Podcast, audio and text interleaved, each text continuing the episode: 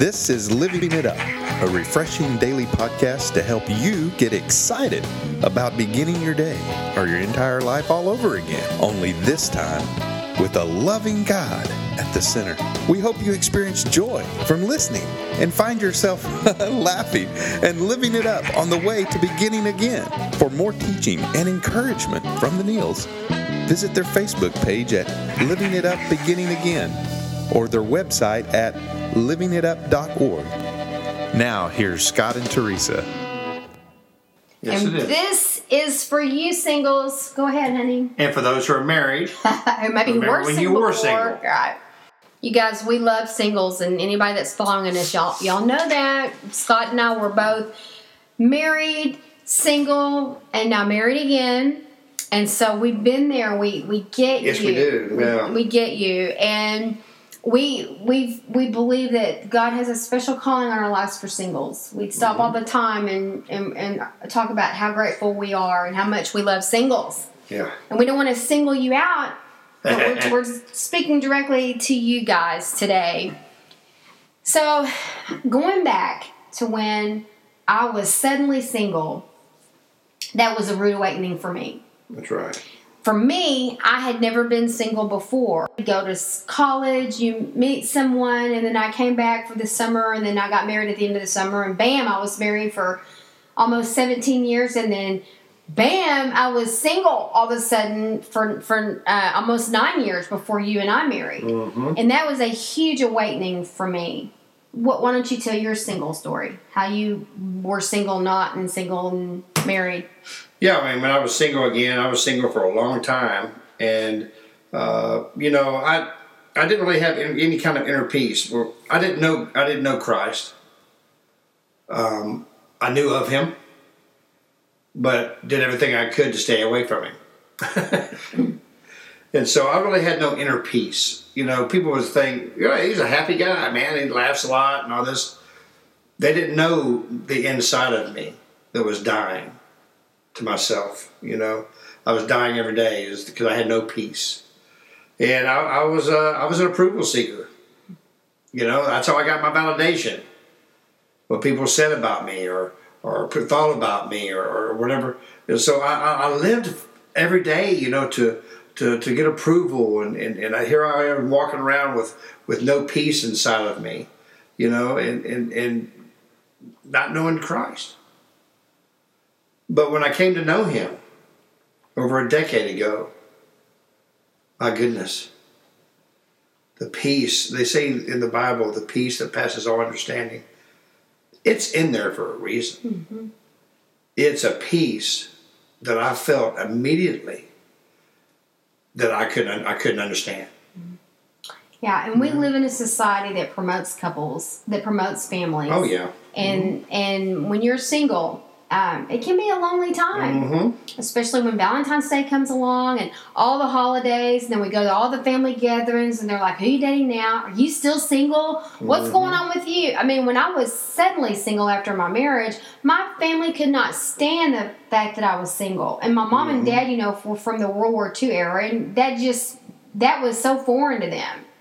So it was a, a tremendous time of growth for me, but I also experienced a lot of feelings and a lot of thoughts that I had not ever had before, which is why we have such a, a love for singles. And I think if I had to say one thing right now, and we're not going to expound on it because we're building a real powerful teaching from it from it because we believe it's revelation from God. There is one thing that Scott and I truly believe that ke- keeps you in a really sick single place.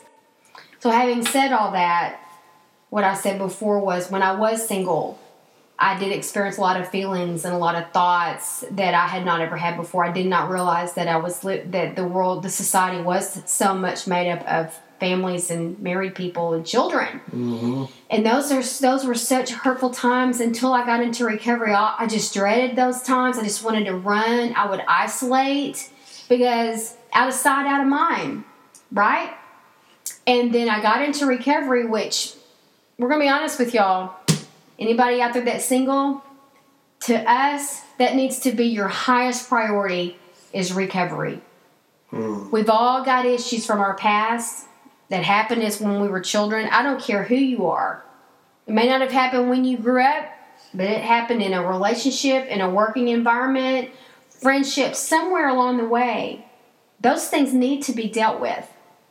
And when they're dealt with, your chances of having a successful relationship are going to be much higher because you dealt with all of that before. Because believe it, believe us when we say this, you guys and girls listening, there is nothing, nothing that will bring your issues to surface like a marriage. Mm. Because you put two people under the same roof now that are have all these issues going on inside of them, and you can manage those issues when you're single.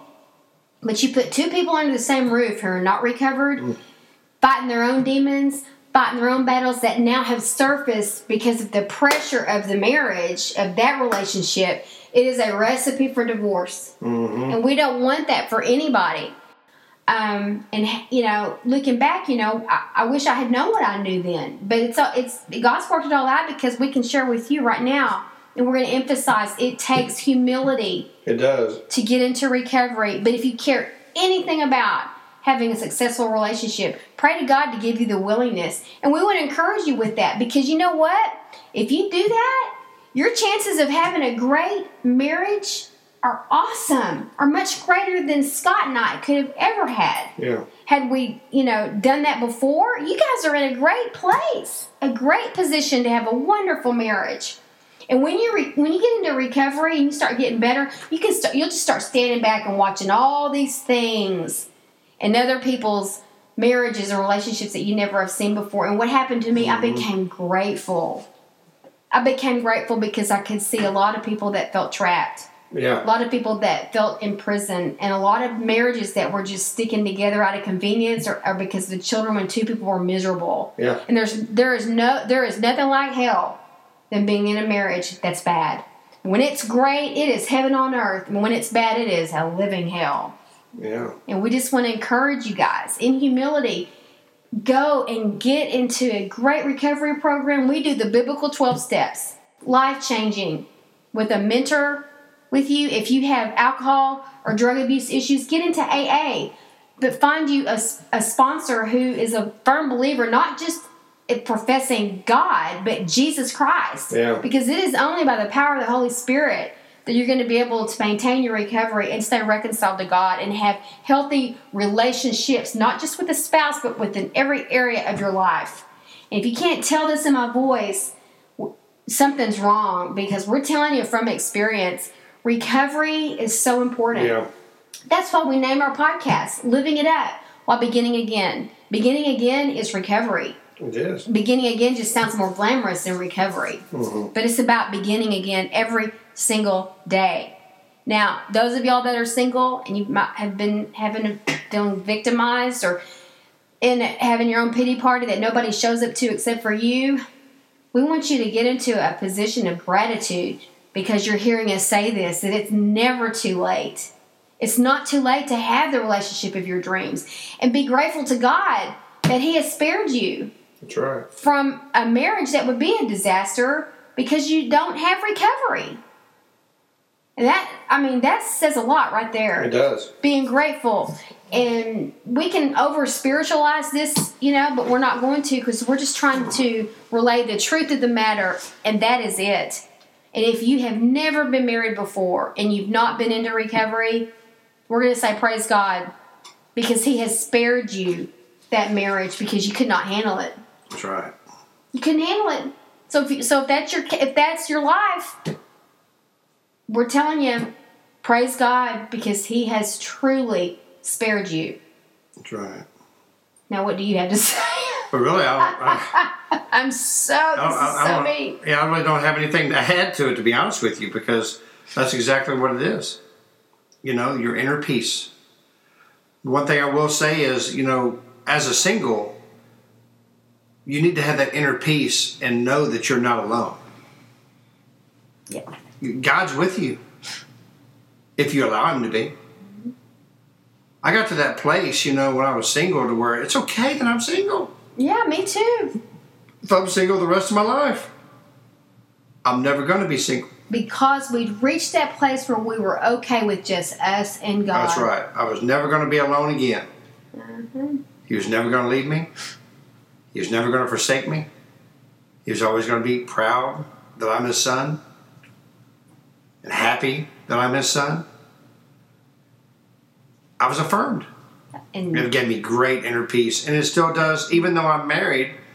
That does to this day because that's he's my my first love, mm-hmm. you know, and and and he's Teresa's first love.